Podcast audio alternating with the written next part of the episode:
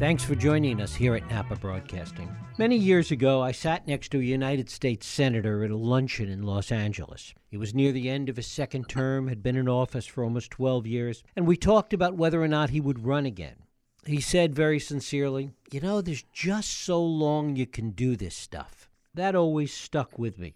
And it's something that's true in politics, but true in the real world of leading companies and particularly large institutions. Our guest today, Ron Kraft, has spent 10 years at the helm of Napa Valley College. Before that, he has a long history of leadership in numerous educational organizations. Like my senator friend, he too has come to the conclusion that there's only so long you can do this stuff. So he is retiring from Napa Valley College, but he still has a long career ahead. We're going to talk about that as well as a remarkable career that led him to this point today. It is my pleasure to welcome Ron Kraft. Ron, thanks so much for being here with us.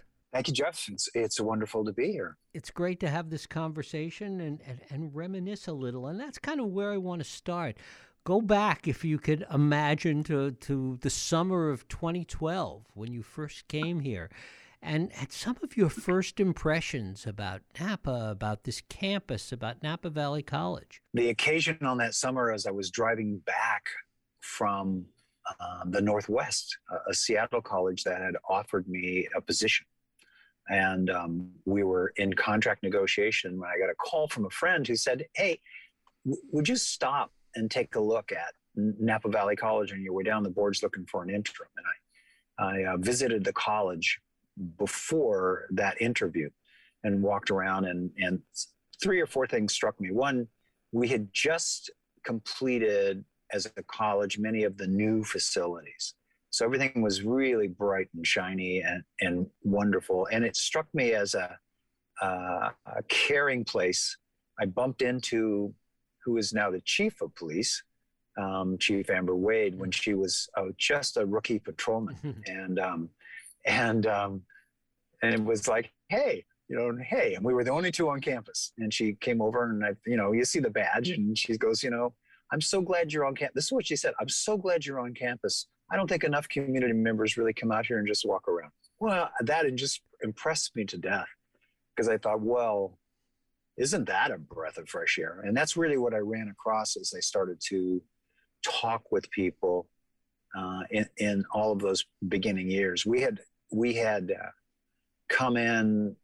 Uh, I had come into this position really based on a, a short-term presidency. So so there was a lot of healing to do. You know, walking and talking and, and listening to folks. So the first uh, the first year of my um, tenure at Napa Valley College was about uh, what I call a, the healing process of, of just making a reconnection with the board and with faculty and staff with the with a new president who was maybe more available than um, the previous one. And and um, that was really my goal in those years. And it, it was a, a marriage made in heaven from the get-go.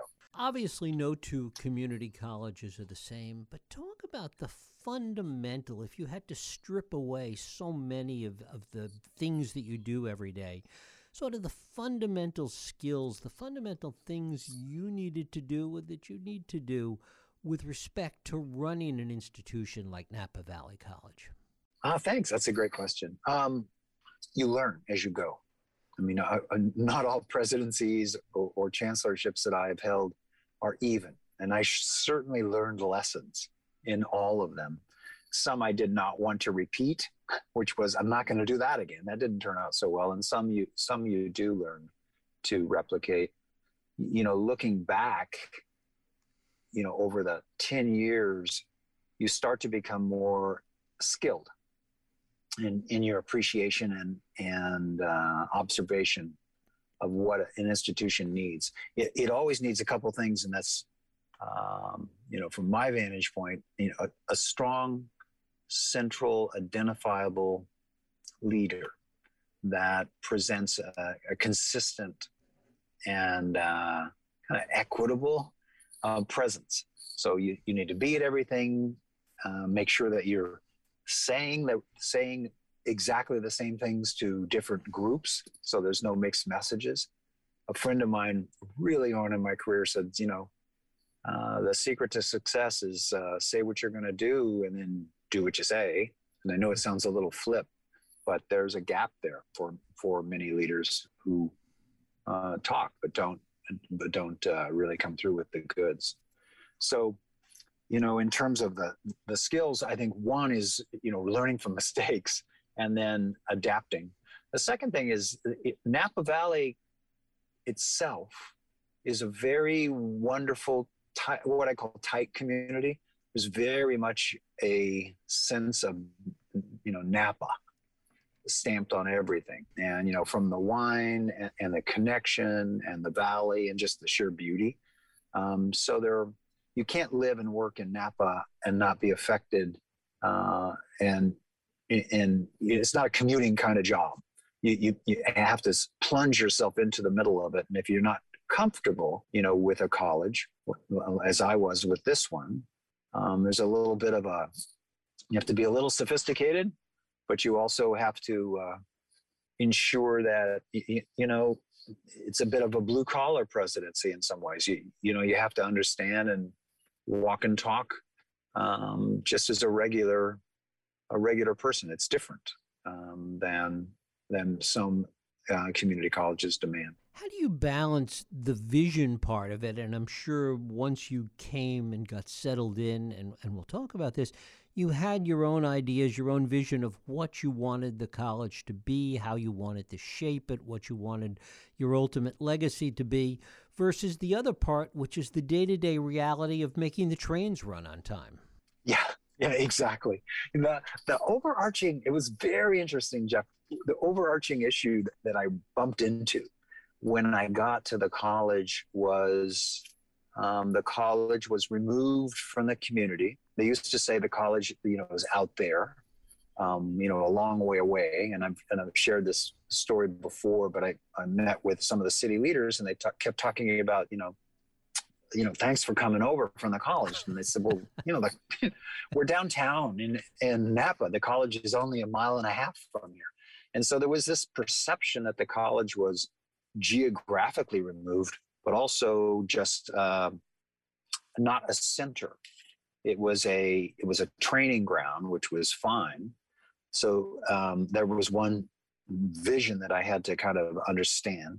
The, the, the second one was that it's what I call the brown shoe syndrome as compared is prepared to or compared to I'm sorry to you know dress shoes which everybody loved the college really loved the college but they saw it as a kind of an old friend a comfortable sweater as you will you, know? Mm-hmm. It's our college. It's it, it wasn't it was highly regarded for its comfort and its culture but not necessarily its place in the community. So my vision right away was to heal this town and gown issue, bring the college more into the vanguard and start to have lots of activities at the college, offer the college up as a meeting place, a gathering place for performances and culture and arts.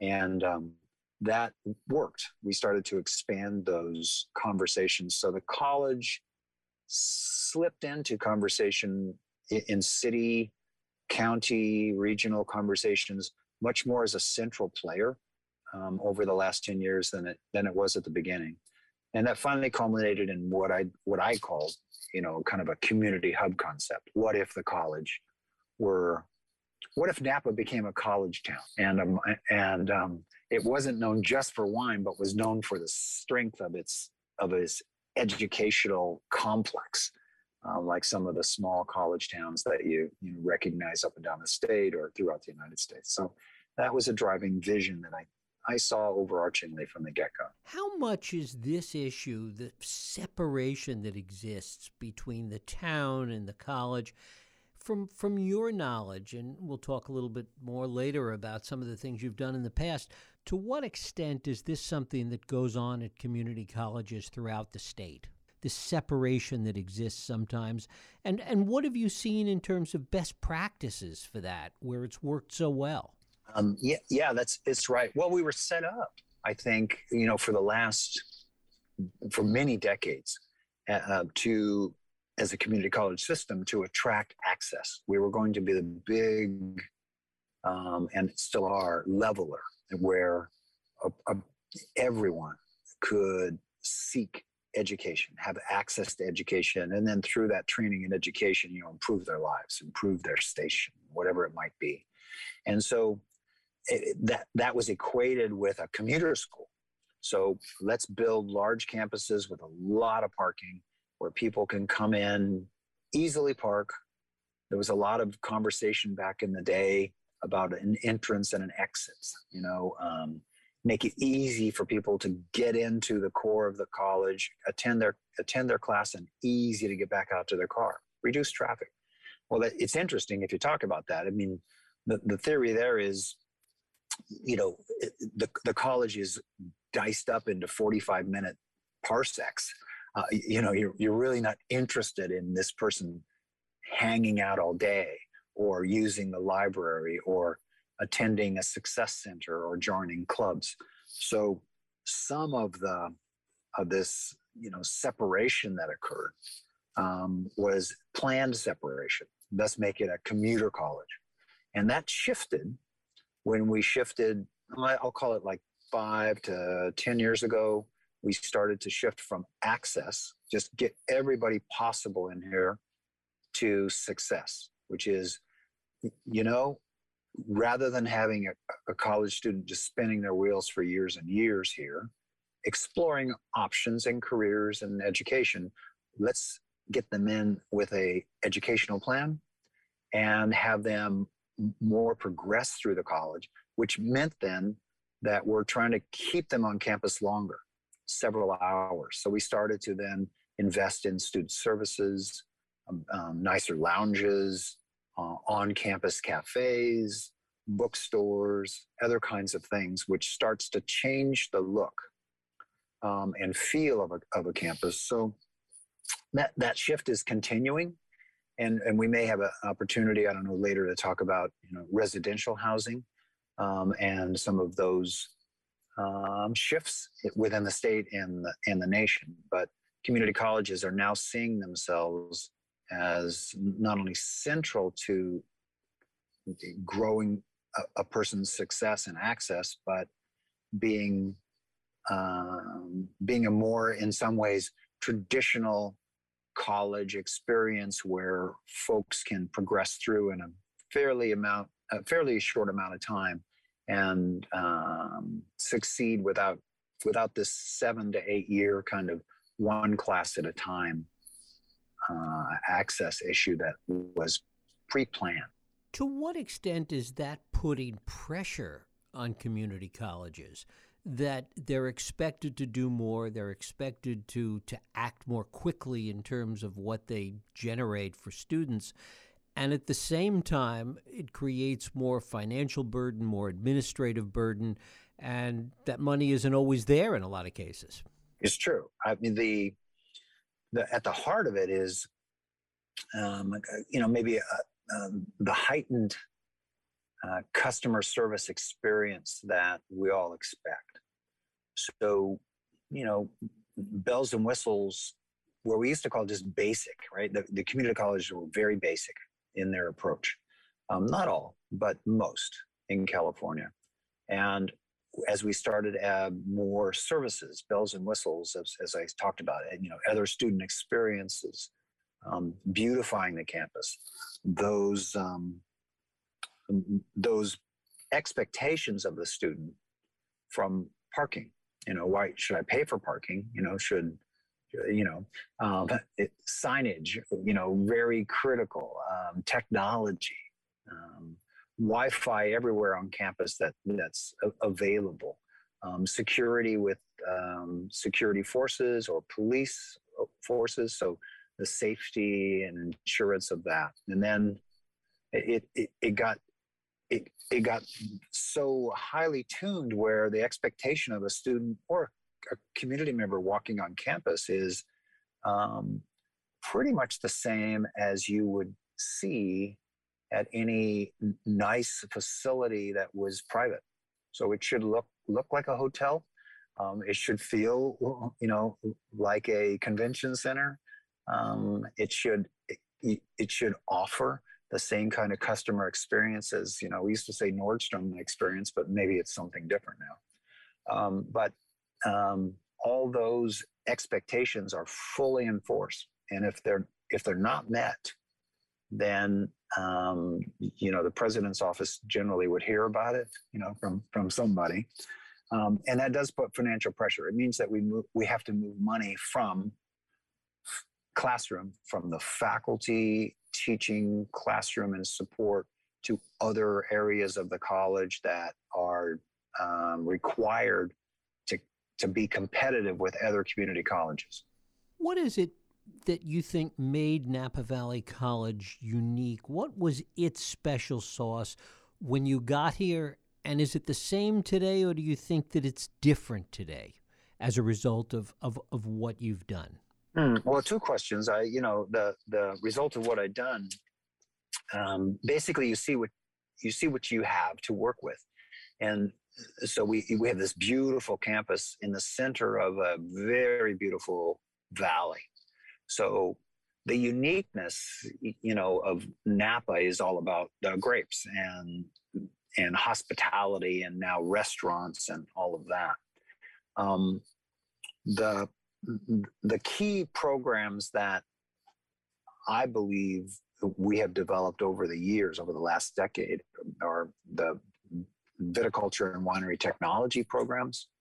Um, and as I've expressed in other interviews, the college now is um, the largest in terms of number of students in the United States, you know, in this kind of education area.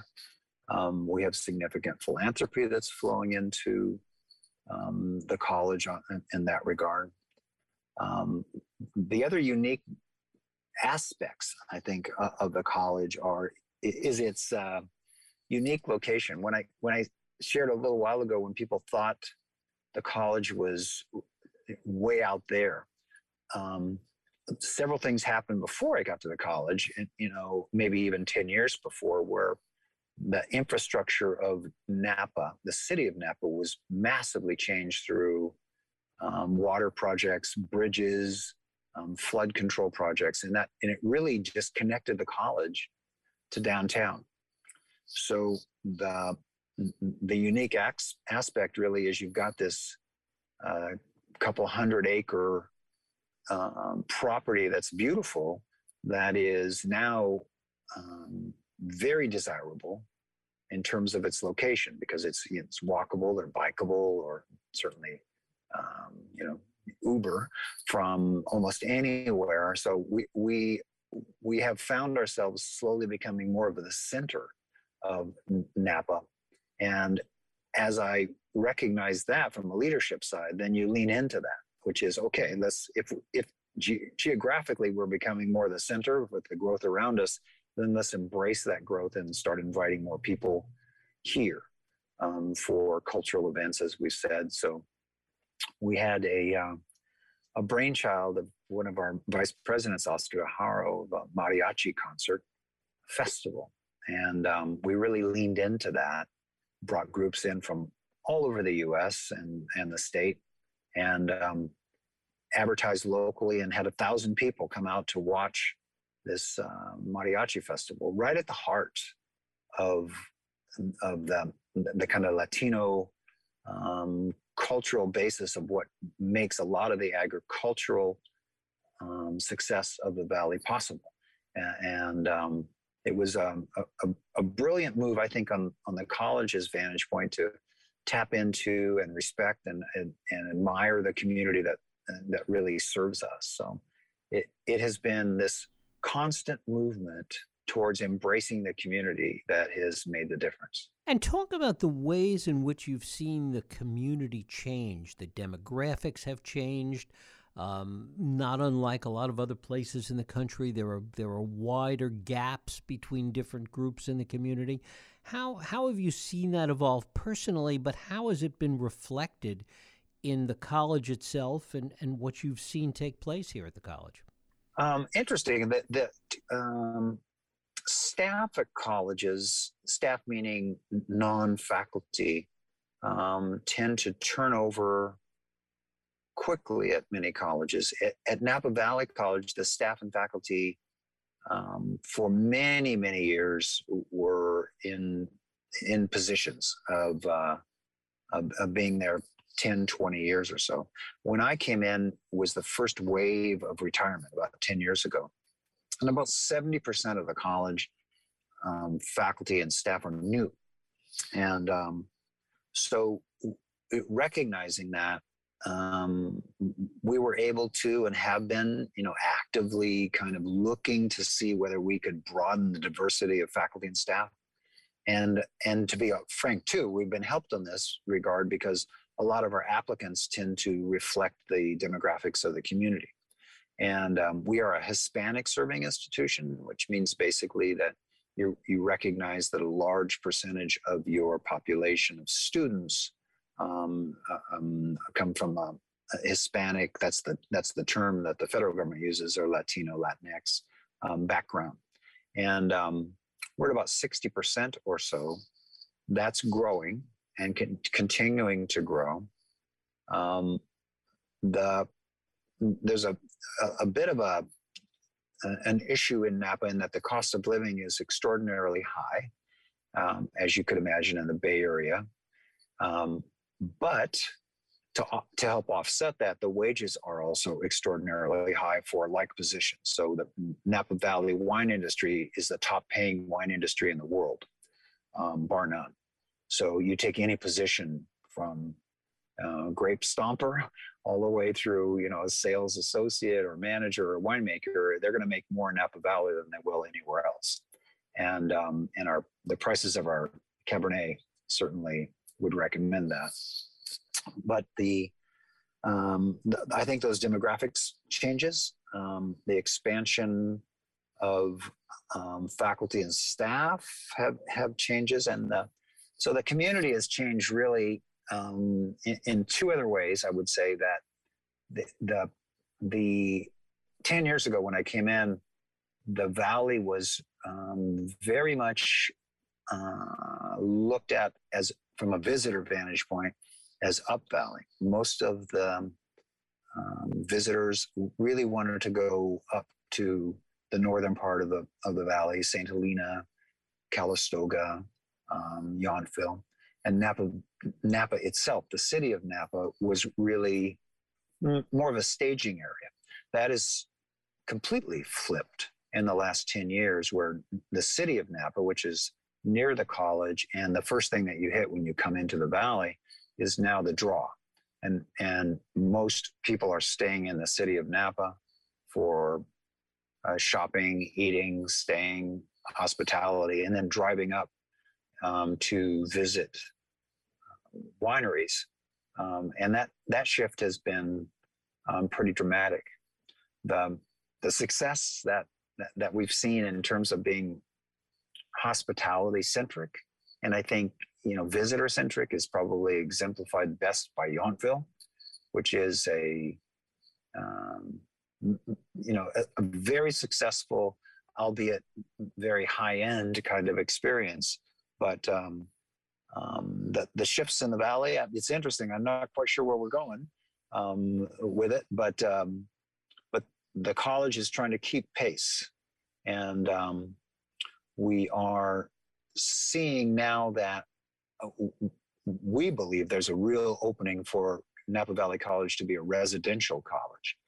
And um, we are in the final processes of solidifying the planning and getting ready for construction of a student housing complex, residence halls, apartments, and um, you know more of a um, on-campus environment you know, versus what I was talking about earlier as a commuter college.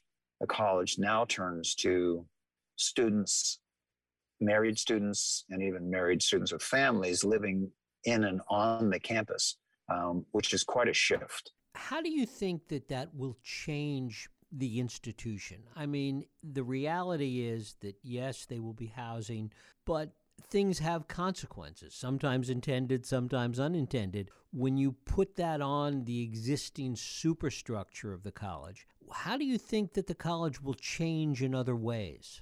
You know, it just kind of goes practically. I, you know, there's technology is a big driver. Uh, uh, you know, uh, my own kids, when they were in high school and early college, were as interested in sitting down and at their console and playing a game online as they were of taking a hike.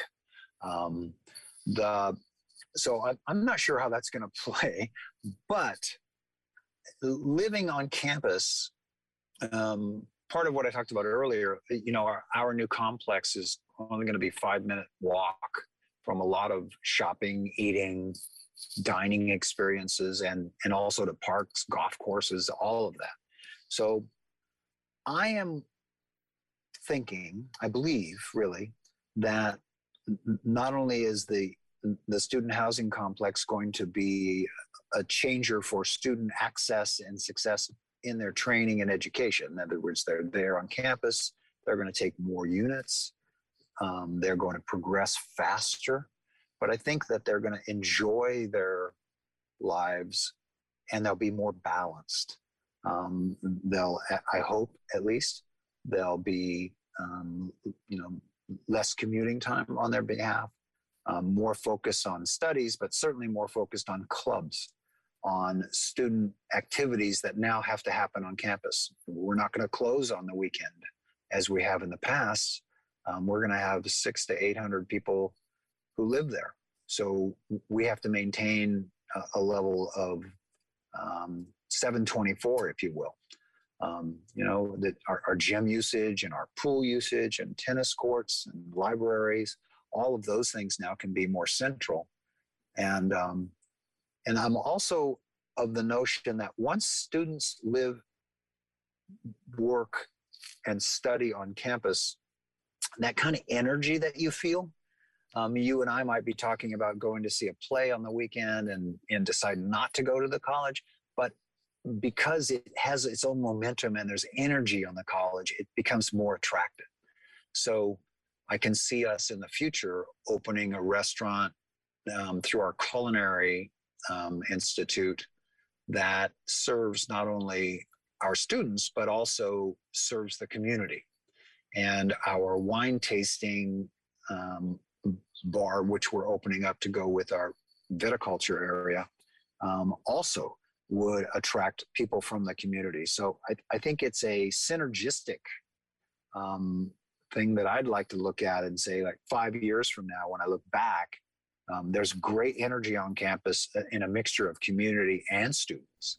So I, I think it's going to be very exciting. Which brings us to where you are at this particular point in time, this housing initiative that you have worked hard on for many years here. You mentioned earlier what's going on with the winery and viticulture program and the philanthropic contributions to it.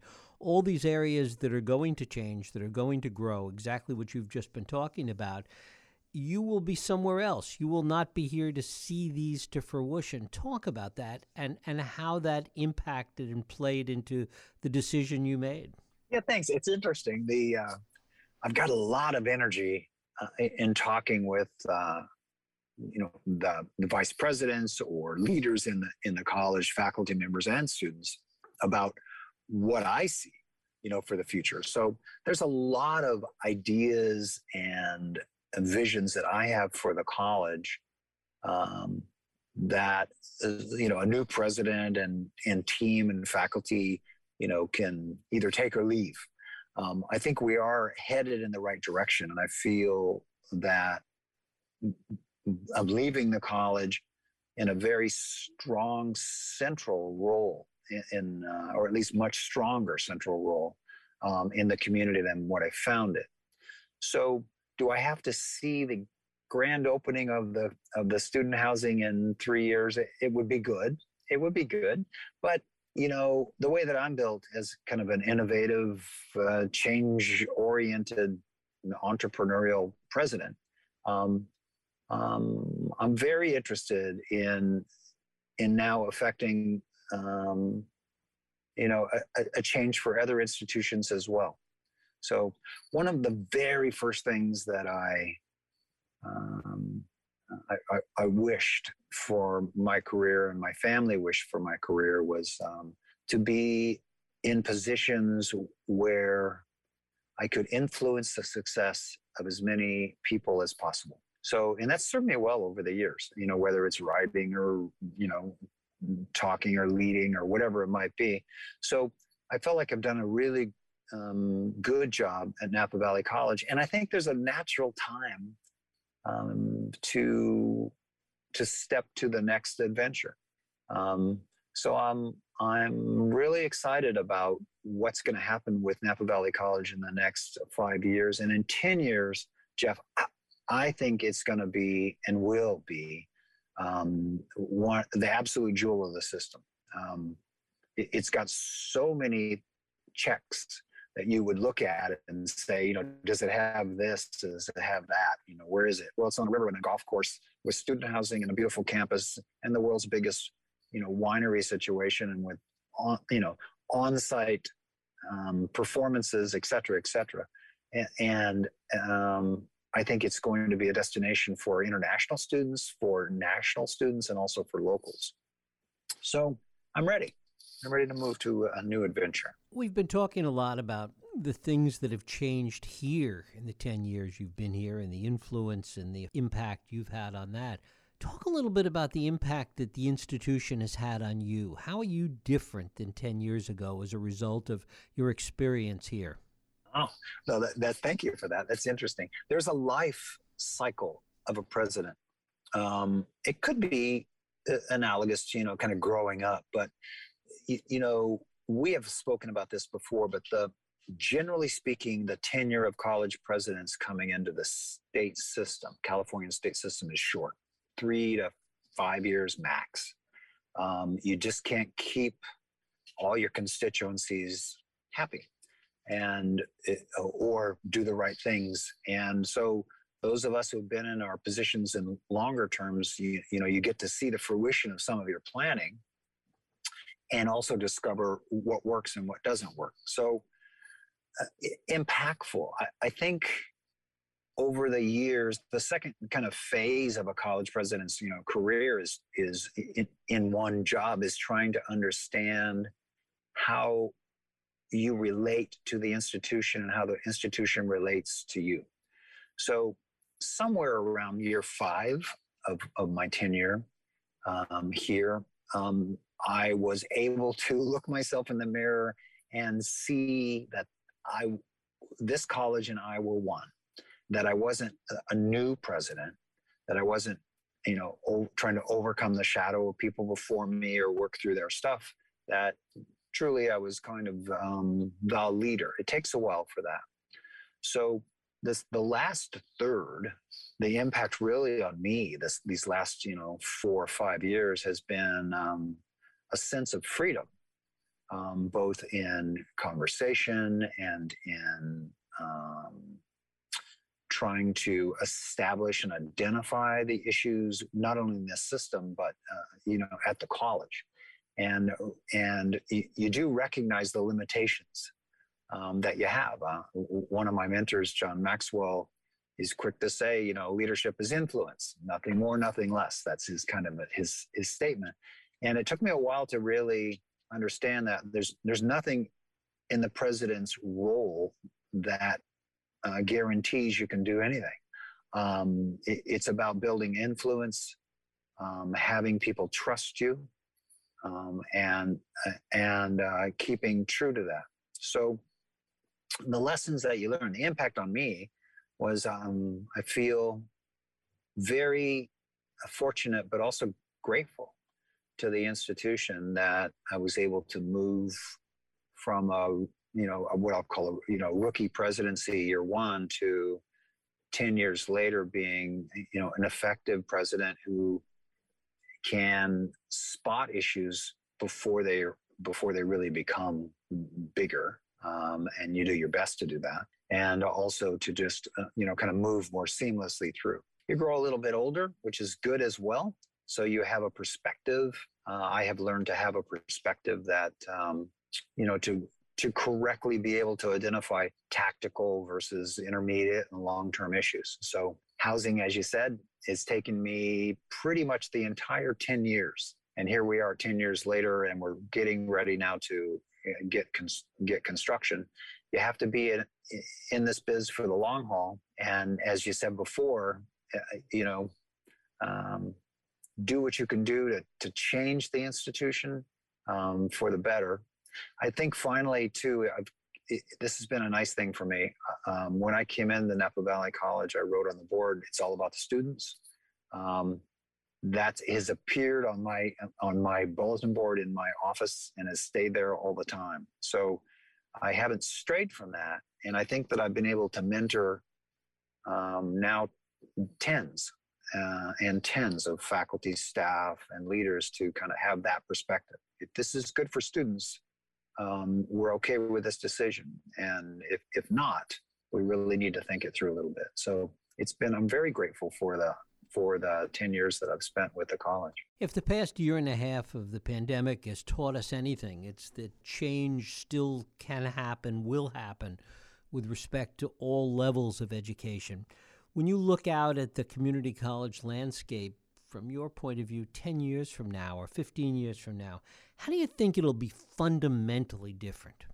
That is a dangerous question, but so thanks so very much. uh, um, the, the you know, there are the the educational futurist part of me, the technology part of me, and I'm very much in the vanguard on this, believes that we're going to continue to recognize the advantages of artificial intelligence. We're all we're using it deeply already, um, from uh, something so easy as a, a text um, platform where a student would inquire um, instead of calling somebody on the phone and getting a real person they, they can inquire a, a series of questions and the and the responses are tailored to them in a text format um, it, it, that feels at least like you're getting attention a- ai is also starting to push the way that uh, curriculum is developed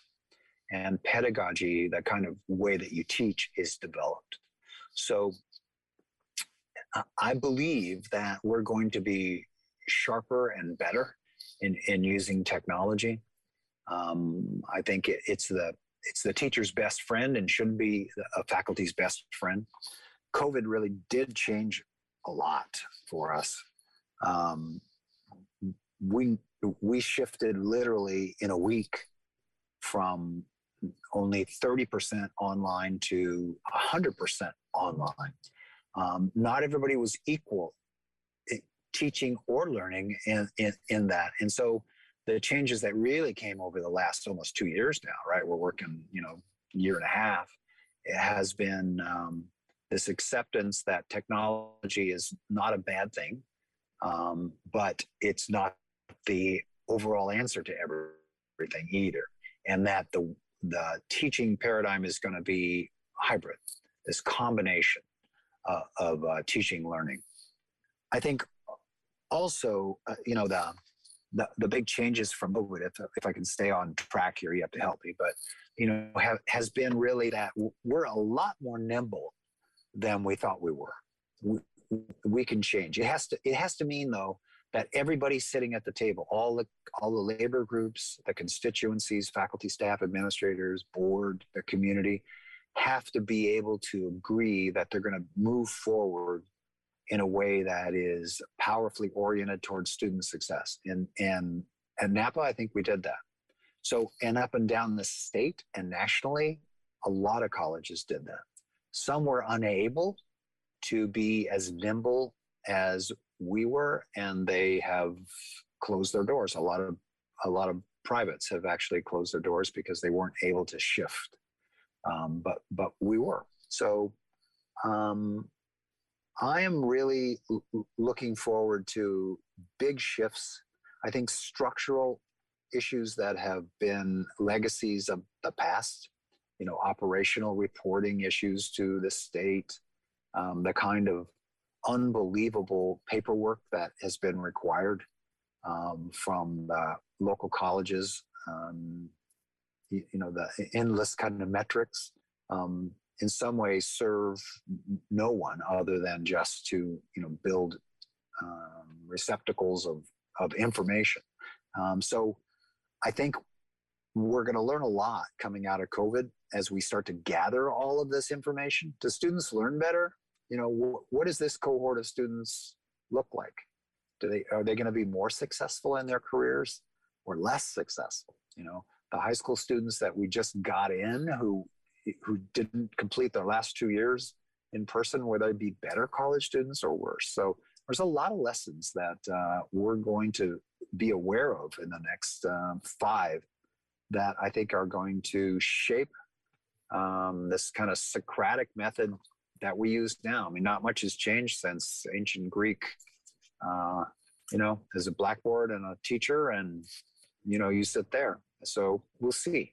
We'll see. Another part of this that seems to be changing is that with all this talk about community colleges being free, something there for everybody, that we seem to be talking more and more, even though nobody says it specifically, about a kind of K through 14 system. How do you see that in the context of where community colleges are today? It's interesting. We, you know, we were. It's kind of going back to the basics. We were a K 14 system um, back in the day, um, 50s, 60s, and then um, most, including Napa Valley, where we were, the, the college was established as part of the K 12 system and just was uh, kind of seamless. Um, I think that it's going to go the other way. I, I, I, believe that the community college system, which, we, as we've been talking about, are highly developed, highly customer service, good technology, and great infrastructure. I believe what's going to happen is many of those colleges are going to be leaning into four year degrees, limited four year degrees. This has happened in Texas, Virginia, um, Washington State, and through many other states. So you start to ask yourself a question, you know, what if? So, what if Napa Valley College was able to offer a handful of four year degrees. What's that look like then? Well, it keeps people in the community, spending, living, loving the community, and maybe not going away, right? I mean, you know, to uh, you know, to another spot for their for their education. So I, I'm I'm more betting that the California community college system, um, not legislation supports this right now because there are pilot programs here, but I believe that in the next 10 years, um, the community colleges will be serving literally millions of students, you know, completing their baccalaureate degrees. Um, and the value orientation there for somebody is tremendous. So they're going to be able to finish their baccalaureate degree locally, um, you know, and in many cases for little or no cost. What are you going to miss most about Napa and about the college? Oh wow, a, lot of good things. I mean, Napa is extraordinary. I remember my my very first week. I was invited out to a meeting uh, um, with the superintendents, and um, I got directions. It was I thought I was lost. I, you know, I was kept driving out in these vineyards, and you know, pulled up to a, a beautiful white barn, you know, with a a great um, combo playing and wine served and you know hors d'oeuvres. And then we sat down and we had a you know a superintendent's meeting. And i thought well this could be good you know? There's nothing nothing wrong with this. So i mean the quality of life it, it you know simply the the amenities available in napa are extraordinary. It, it, it is really in some ways you know unreal. And and um, and it's not fair or equitable all the way across the spectrum for Napa residents. I recognize how, how you know um, lucky and fortunate I, I, was to have a position I was where I could you know avail and you know have a meeting like that. Um, I think the the visual beauty it, you know is is incredible. Um, I I think one of the things that I'll miss the most is a sense of community. Um, you know, Napans are very tight uh, in terms of uh, you know helping each other, leaning in. I'm very much uh, a product of my upbringing in East San Diego County, which is a you know a smaller, uh, kind of more you know agricultural um, community. I am ready for a, a, a, more uh, diverse or inclusive um, um, situation, a larger university or college campus could be very, you know, intriguing as a next part of my journey, and um, and it, and they all have to answer the same question, which is, you know, where can I affect um, student success and change lives um, using all this all the stuff that people have poured into me and now i feel like i can really give back. And as you move into that next stage what do you want to do that you haven't done? What are the muscles that you want to exercise that that maybe haven't been by all the things we've been talking about um, interesting. I, you know, I've, I've so enjoyed being at a small college because you really are CEO um, you know, the kind of leadership, businessy aspect of it, and uh, president, which is um, you know a, kind of a figurehead, but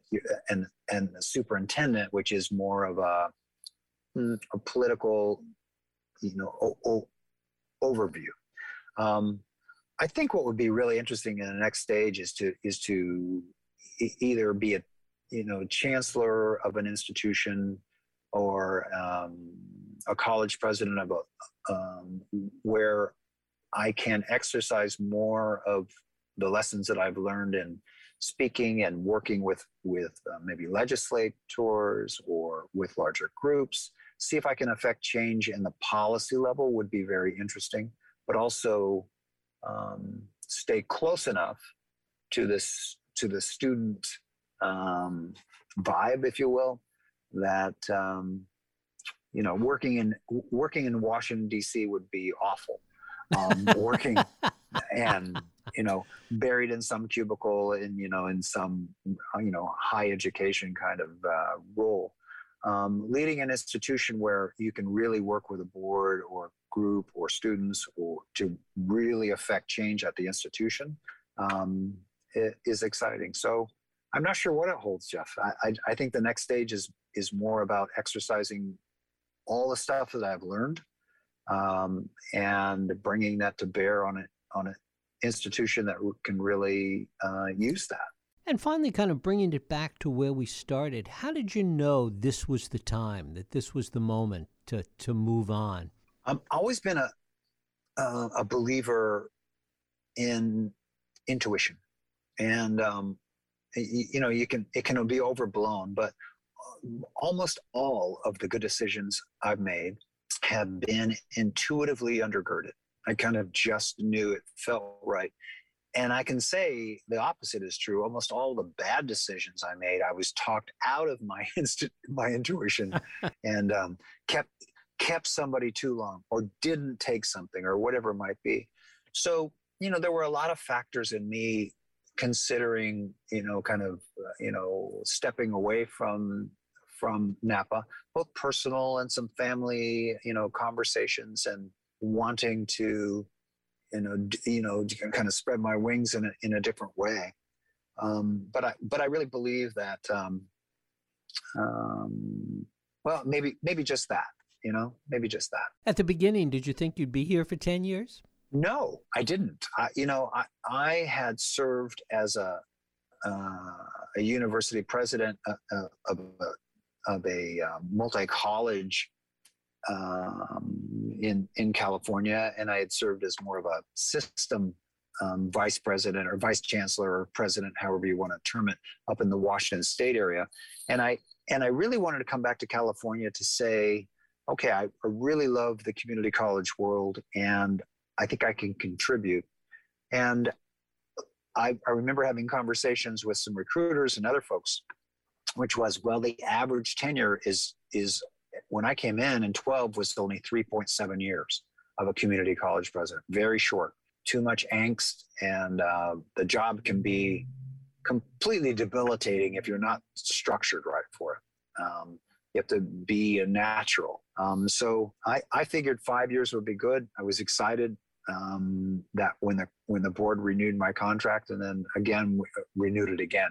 And I think we probably could have continued to, do an, even another contract. Um, my current contract goes through 23, um, the June of 23, but I decided to step away a, a bit earlier. Um, and it just felt intuitively right.